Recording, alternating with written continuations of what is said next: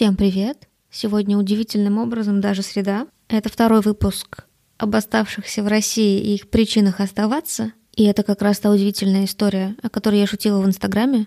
Я объявила в канале сбор историй от оставшихся в России. И мои любимые подруги, антропологини и учительницы, скинули мне этот файл 45-минутный, где на 10 минуте я обнаружила, что мы, оказывается, теперь читаем стихи. Что мы вспоминаем биографии Тэффи, Бунина, Набокова, Цветаевой, Ахматовой, читаем их стихи, и я решила это оставить. Во-первых, это оказалось увлекательно в какой-то момент, и мне кажется, это очень любопытный документ эпохи. Скажите же, после этого выпуска стихи, которые нас заставляли учить в школе, станут понятнее, потому что лично мне до прошлой недели было совершенно непонятно, о чем они пишут. Лучше бы, конечно, оставалось непонятным.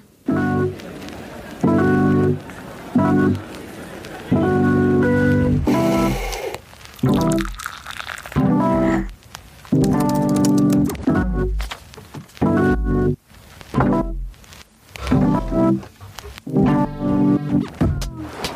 завтра эти рассуждения могут оказаться практически неактуальными, но все еще, может быть, кому-то интересными. Хочется начать с того, как э, мы отвечали на этот вопрос раньше, до того, как э, начались некоторые странные проблемы в нашей стране с спецоперациями э, на территории другой страны. Значит, я сама всегда была таким и подростком, и ребенком весьма революционно настроенным, но при этом всегда была абсолютной патриоткой и считала, что нет, это моя страна, я всегда буду здесь жить, я всегда буду э, делать что-то, чтобы моя страна была лучше. С детства слушала Люман, поэтому мой девиз все еще «Я так люблю свою страну».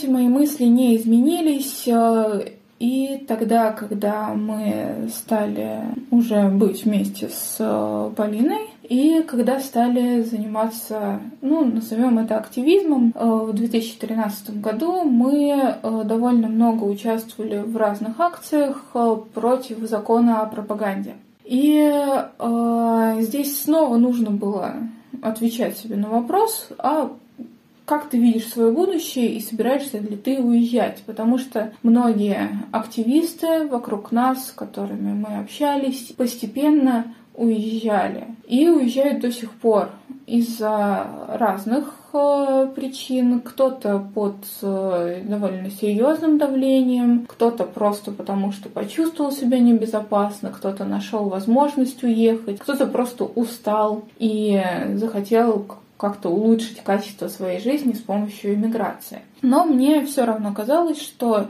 мы уезжать не будем.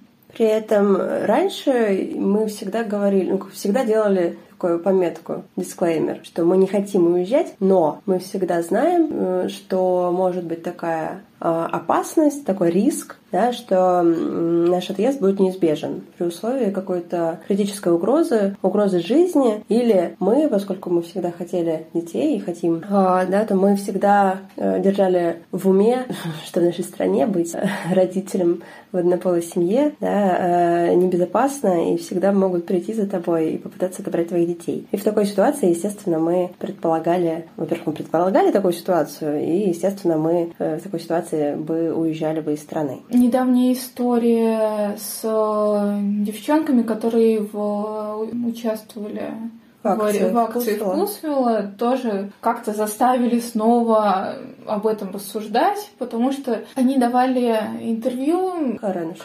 Шейняну и рассказывали о том, как они все время знали, что взять с собой, и что у них вот стоял все время этот тревожный чемоданчик. И я поняла, что на самом деле как бы какой бы безопасной мне ни казалась моя жизнь сейчас, я в голове все равно знала, что я буду брать в первую очередь. Что брать, что делать, примерно куда ехать. Мы не обсуждали это конкретно, но все время было это ощущение, что вот если что, если надо будет бежать, ну, значит, надо будет. Но до того нет. То есть этот тревожный чемоданчик не существовал материально, физически, но был гипотетическим. Ну и если говорить о том, как все уезжают, тут, наверное, нужно еще добавить, что уезжают еще и, например, исследователи гендерные, исследователи сексуальности, ЛГБТ-исследователи, квир-исследователи, которые уезжают еще и потому, что у них нет возможности делать академическую карьеру в России. А, и поэтому мне всегда казалось крайне важным по возможности остаться. Да, при том, что как раз-таки карьерных перспектив у меня было немного, но мне казалось крайне важным попытаться все-таки э, что-то делать именно здесь, да, в том контексте, который я изучаю. И мне казалось политически важным, да, и с точки зрения там, развития Российской Академии важным э, попробовать защититься в России, да, я никогда не была уверена в том, что это действительно будет возможно, и до сих пор не уверена. Да, и пока мне в лицо не скажут, что с моей темой я не смогу защититься, пробовать снова и снова. Вот. И мне казалось, что вот это важный политический, академический шаг. Это было раньше. Да, это то, как мы отвечали на этот вопрос раньше. А теперь э, эта угроза становится более э, ощутимой. При этом на нашу уверенность влияет еще и то, что вокруг э, все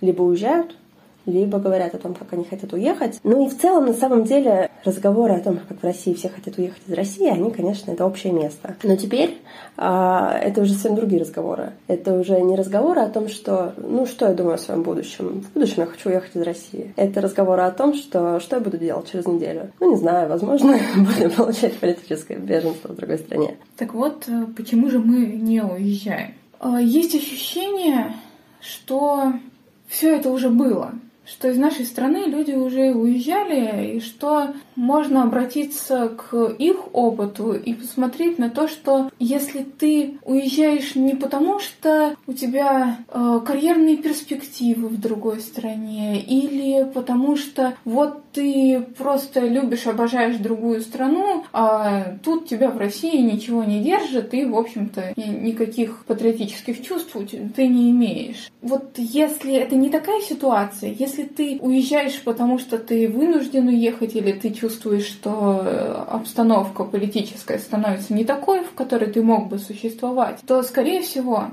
там, за границей, тебе не будет хорошо. И я в последние дни очень много думаю о судьбе русской иммиграции, русских иммигрантов, а, а также тех, кто решил не уезжать после революции. Ну и тут, наверное, самых две такие яркие фигуры российской миграции, самые яркие, они, наверное, во-первых, потому что Нобелевку оба получили. Это Бунин и Набоков. И они очень разные, и судьбы их были очень разные. Но это объяснимо, конечно, тем, что Бунин уезжал таким зрелым взрослым человеком, да, а Набоков уехал, когда ему было 20-21. А, и он удачно а, климатизировался, скажем так, э, в западной культуре, в западном обществе. Они оба а, в своем творчестве так или иначе обращались к России, несмотря на то, что многие-многие годы а, уже жили за пределами России, постоянно писали о России. То есть Бунин получил Нобелевку за свои романы в России, причем о той России, которую он помнил. Да, то есть, естественно, советскую Россию он уже не видел 30 с лишним лет. Он писал и думал только, только о России. А с Набоковым, конечно, было по-другому. Он писал об Америке, да, и роман «Лолита» э, — абсолютно американский роман. И тем не менее, да, у него была такая навязчивая идея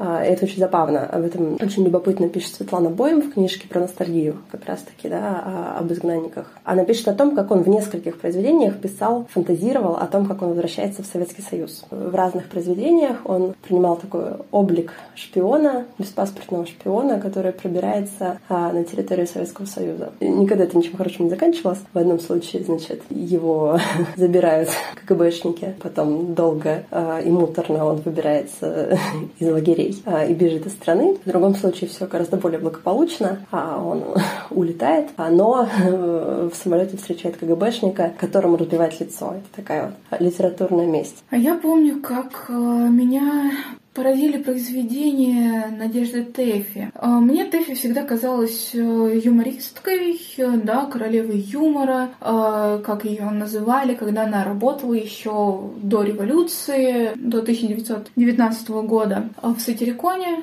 В какой-то момент я прочитала ее произведения уже после иммиграции. И они оказались совсем не смешными. Тэфи 31 год прожила в эмиграции, и на самом деле тоже так и не вышла из этих иммигрантских кругов. Она не стала своей в эмиграции, она не стала своей вот в Париже, где она жила. Она писала либо о России, какой она ее помнила, либо о иммигрантах. Она о иммигрантах как раз писала то, что потом стало их девизом. Она описала впечатление э, генерала, который э, бежал из советской России, приехал в Париж, смотрит по сторонам, говорит, э, ну, все здорово, кефер, фер-то ке, что переводится, а что делать-то? И оказалось, что там, за границей, эти несчастные иммигранты, которые были графами, князьями, самыми образованными людьми в своей стране, в России, никому не нужны за рубежом. И могло быть такое, что э, князь везет тебя на такси, а графиня подшивает тебе юбки в ателье. И есть ощущение, что когда я окажусь за границей, то я там тоже не, не буду никому нужна. А, Еще есть а, опасение, что там за границей снова появится вот это ощущение бездомности, от которого мы в своей жизни, ну, все еще, наверное, до конца не отделались. Все еще иногда и мне, и Полине снятся сны о том, как мы, как нам срочно нужно уезжать из той квартиры, которую мы сейчас э, снимаем, и снова искать какие-то ужасные места, все эти коммуналки с отвратительными соседками, с постоянной опасностью оказаться вообще без дома. И здесь у нас хотя бы есть вот этот э, круг поддержки, э, социум, за который, который, если что, нас поддержит. Здесь хотя бы наша страна, наш город, наш язык. А если мы уедем, то Э, мы останемся и без этого всего. И здесь хочется обратиться к Цветаевой, которая уехала э, также после революции и долгое время провела э, за границей, но так и не стала там своей. «Тоска по родине» давно. Это стихотворение 1934 года. «Тоска по родине давно, разоблаченная Марокко. Мне совершенно все равно, где, совершенно одинокой, быть, по каким камням домой брести с кошелкою базарной, в дом и не знающий, что мой, как госпиталь или казарма. Есть опасение, что мы вот останемся без дома и вернется это ощущение неприкаянности. Дальше слова Цветаевой к концу стихотворения приобретают еще один оттенок. Так край меня не уберег, мой, что даже самый зоркий сыщик вдоль всей души, всей поперек родимого пятна не сыщет. Всяк дом мне чужд, всяк храм мне пуст, и все равно, и все едино. Но если по дороге куст встает, особенно рябина. Еще хочется сказать о другом стихотворении э, Цветаевой, стихотворении посвященном Пастернаку, э, написанного чуть раньше, в 1925 году. «Расстояние, версты, мили. Нас расставили, рассадили, чтобы тихо себя вели по двум разным концам земли. Мне кажется, что если я уеду из России, то это лишит меня возможности что-то менять и как-то высказываться. Что как будто бы, э, если я уеду, то мне придется вести себя тихо. Как будто бы возможность что-то менять у меня есть только здесь. И поэтому уезжать тоже не хочется. Другая поэтесса, или как она хотела себя называть, поэт, Анна Ахматова, которая как раз выбрала другой вариант. Она выбрала остаться, не уезжать.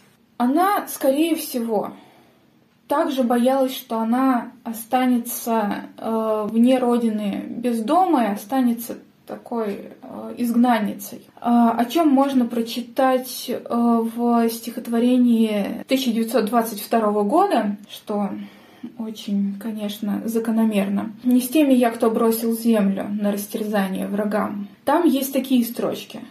Но вечно жалок мне изгнанник, как заключенный, как больной. Темна твоя дорога, странник, полынью пахнет хлеб чужой.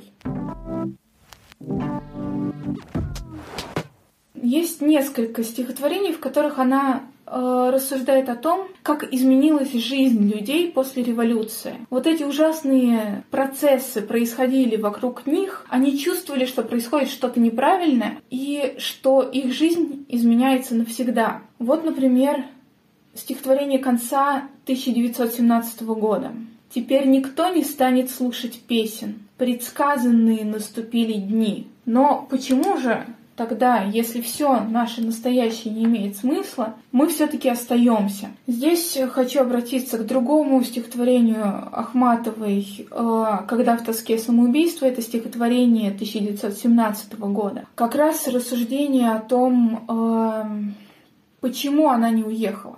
Мне голос был, он звал утешно. Он говорил, иди сюда, Оставь свой край глухой и грешный, Оставь Россию навсегда. Я кровь от рук твоих отмою, Из сердца выну черный стыд. Я новым именем покрою Боль поражений и обид, Но равнодушно и спокойно. Руками я замкнула слух, Чтоб этой речью недостойной Не осквернился скорбный дух. Как говорит Екатерина Михайловна Шульман, лучше не проводить исторических параллелей, но здесь дело даже не в параллелях, а в эмоциях, э, которые отзываются. Кажется, что и сейчас есть этот голос, который говорит, иди сюда, оставь свой край глухой и грешный. И есть какое-то обещание, что если ты уедешь, то вот тот стыд, который ты испытываешь, он пройдет, тот стыд за то, что сейчас происходит э, в твоей стране и то, что сейчас твое правительство делает. Но кажется, что это тоже не выход. А в 22 году ее бывшего мужа Гумилева, отца ее ребенка, уже расстреляли. Она уже понимает, что все, все совсем плохо. И сейчас вроде бы нельзя требовать от людей, чтобы они жертвовали собой. Но в стихотворении «Не с теми я, кто бросил землю» она говорит так. А здесь, в глухом чаду пожара, остаток юности губя, мы ни единого удара не отклонили от себя. И знаем, что в оценке поздней оправдан будет каждый час, но в мире нет людей бесслезней, надменнее и проще нас. Она говорит, что мы ни единого удара не отклонили от себя. Но, может быть, это просто попытка э, спрятать свой страх сделать вид, что это все а, твои идеологические соображения и твое достоинство не позволяют тебе уехать, что ты обязан остаться, и что в оценке поздней оправдан будет каждый час. Но здесь же она признается, что в мире нет людей без слезней, надменнее и проще нас. Вот это надменнее мне нравится. Оно, мне кажется, как раз очень правдивым. И кажется, что вот эта надменность, эта попытка сделать вид, что вот мы остаемся и поэтому мы лучше, чем другие, это попытка спрятать свой страх, потому что нельзя обвинять тех, кто уехал. Они имели право так сделать. Но почему-то пока кажется, что нельзя уезжать, по крайней мере мне. И кажется, что потом, через некоторое время, как будто бы все, что мы переживем сейчас, кто-то все-таки оценит. И поэтому люди не уезжали.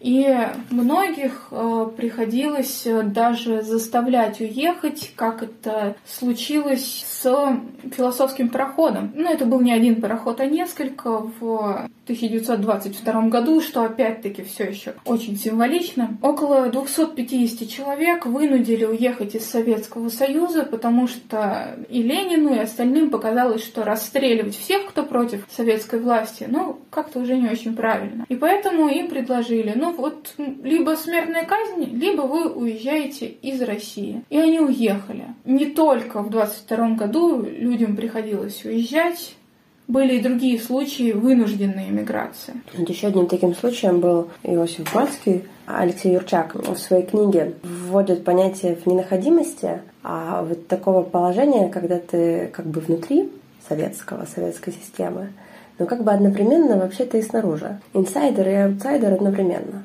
И вот Бродского он рассматривал как такой крайний случай э, вот такой ненаходимости. Бродского, который вот в 50-е да, жил в Советском Союзе и жил так, а как будто бы все, что вокруг него, это вовсе не советская действительность. Он не знал тогдашних партийных лидеров в лицо, демонстративно подчеркивал, что не знает их. Этому потом аукнулось, а, это привело к тому, что там, судили за тунеядство. И это, кстати, тоже важная история, потому что этот суд э, над Бродским, который задокументировали и потом сам издатом распространяли, это одна из таких точек важных в истории советского диссидентства, да, потому что его тогда еще не было, а, но именно из этого и потом из суда над Синявским и Даниэлем, и потом уже да, из 68 года и выхода а, на Красную площадь после ввода войск в Чехословакию возникло диссидентское движение, про которое тоже хочется сказать. Сначала закончу про Бродского. Он в 52 году, если не ошибаюсь, в стихотворении «От окраины к центру» написал строчку «Слава Богу, что я без отчизны остался». И это как раз хорошая иллюстрация. Он тогда еще не уехал, и уехать ему пришлось только через 10 лет. И уже вот когда он уехал, он, оценивая это стихотворение, говорил, что это пророческая строчка. Но вот тогда, за 10 лет до отъезда, он, будучи в самой стране, остался без нее. Ну и вся эта история с диссидентами все еще так же, может быть, не совсем правильно, но кажется, что ли, романтичной. Кажется, что ну вот мы сейчас те, кто останется, если останется, сможем что-то делать здесь, в стране, даже если все пути будут перекрыты. Даже если у нас не будет возможности высказываться напрямую, но вот в Советском Союзе диссиденты умудрялись распространять что-то в сам издате, записывать какие-то пластинки, воззвания, собираться, организовываться, все равно, хотя у них было возможностей на это гораздо меньше. И почему-то кажется, что и у нас эти возможности есть и будут, и что мы как будто бы что-то еще сможем можем сделать. А, Еще одна причина, почему не хочется уезжать, потому что есть, как будто бы есть ответственность а, перед собой, перед страной. И есть ответственность, по крайней мере, перед теми, за кого ты отвечаешь. У меня это дети, которых я учу. Я понимаю, что я не могу сейчас их э, взять и бросить и куда-то уехать. Ну, во-первых, потому что это выпускной класс я их готовлю, они ко мне привязаны, я привязана к ним. Я не могу их бросить по многим причинам, и в том числе потому, что мне кажется, что если сейчас уеду я, если уедут прекрасные мои коллеги, учителя, которые действительно могут что-то менять в этой несчастной системе образования, на которую сейчас ругается просто кто угодно, которые там присылают эти методички, те прекрасные учителя, молодые, которые сейчас приходят приходят в школу всеми силами эти методички э, саботируют и пытаются объяснить детям, что происходит на самом деле. И вот кажется, что, что мне сдаваться нельзя. И как будто бы даже не страшные, не страшные санкции, которые могут за эту деятельность э, быть на меня направлены. Но сейчас, когда мы разговариваем между собой, э, разговариваем со своими друзьями, очень много говорим о, о возможных репрессиях, проговариваем, наверное, такая терапевтическая тоже история, да, про то, что мы э, много говорим о том, что о, о том, как мы сядем, э, готовим себя морально э, к тому, что это возможно. Все мы говорим о том, что нас всех уже есть за что привлечь, был бы человек, статья найдется. И вот мы уже шутим, как мы проведем эти 15 лет в тюрьме. Э, я вот недавно задавалась вопросом о том, каково это сидеть в тюрьме, если у тебя контактные линзы. А, и что можно делать 10-15 э, лет в тюрьме. Можно много хороших книжек прочитать, например. Многие из нас ставили перед выбором удалять или не удалять посты. И я лично, когда сама а, встала перед этим выбором, ну, сначала мне, естественно, стало немного страшно, не по себе, и я вот думала, ну, может быть, и правда удалить.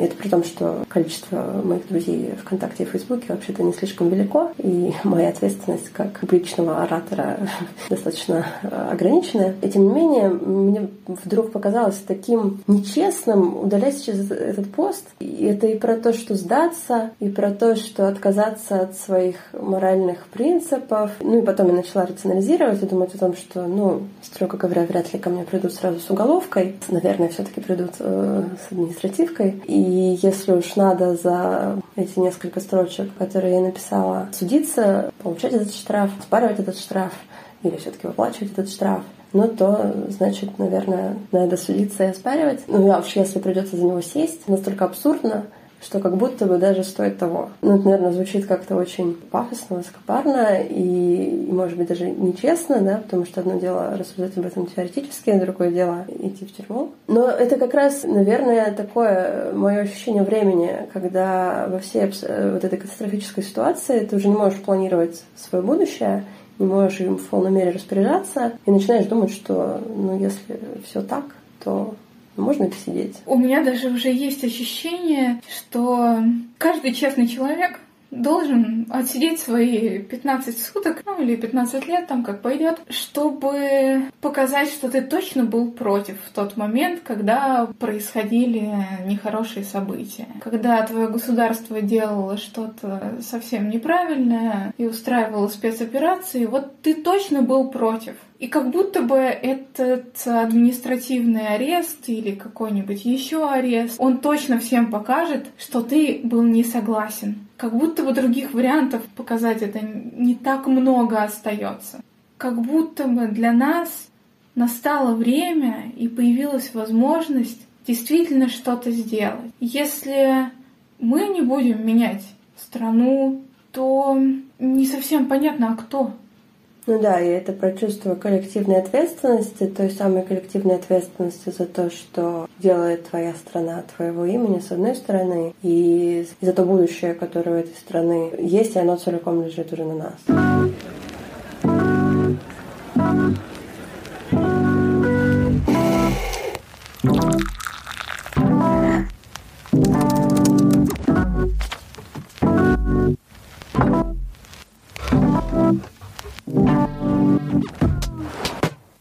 Кажется, под конец еще нужно сделать такой важный дисклеймер, да, потому что мы все это говорим и рассуждаем, осознавая риски и опасности, но тем не менее не будучи в ситуации опасности. Мы знаем, что за нами могут прийти, но не придут прямо сейчас. И, возможно, именно это позволяет нам ну, рассуждать теми категориями, которыми мы рассуждаем.